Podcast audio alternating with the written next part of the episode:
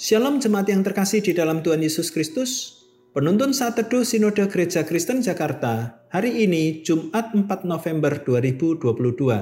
Kesaksian melalui perkataan Efesus 6 ayat yang ke-19.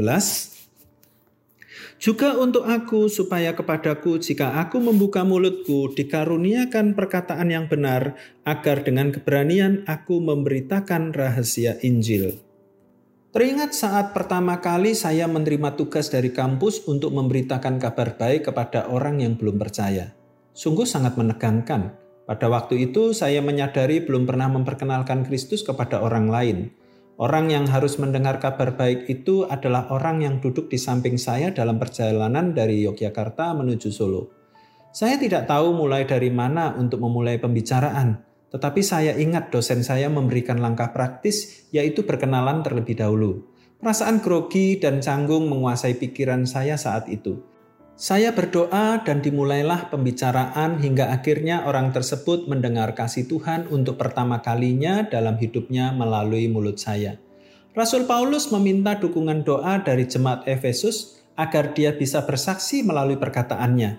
Meskipun Paulus dapat berbicara dengan baik tentang Yesus, tetapi ia ingin agar ketika ia membuka mulutnya dikaruniakan perkataan yang benar dan juga diberikan keberanian untuk memberitakan rahasia Injil. Injil harus diberitakan bukan hanya melalui sikap atau perbuatan saja, tetapi juga melalui perkataan. Alangkah indahnya bila perkataan itu diimbangi oleh perbuatan yang baik. Tentu kesaksian kita menjadi lebih kuat dan berkuasa.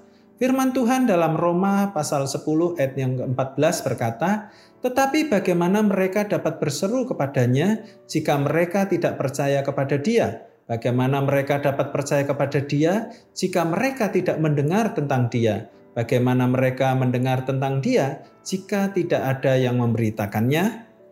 Biarlah melalui renungan hari ini setiap kita sadar bahwa kita masing-masing terpanggil untuk memberitakan kabar baik kepada semua orang, terutama mereka yang belum pernah mendengar Injil Kristus. Mereka memerlukan ada orang yang memberitakannya. Mungkin mereka malu untuk bertanya atau tidak tahu harus mencari tahu dari mana.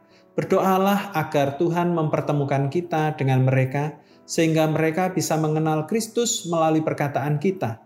Percayalah, saat kita berani membuka mulut untuk menyampaikan kabar baik, Roh Kudus akan menolong kita seperti yang nyata dari firman Kristus. Sebab pada saat itu juga Roh Kudus akan mengajar kamu apa yang harus kamu katakan. Lukas pasal 12 ayat yang ke-12. Teruslah bersaksi, Roh Kudus akan memampukan kita.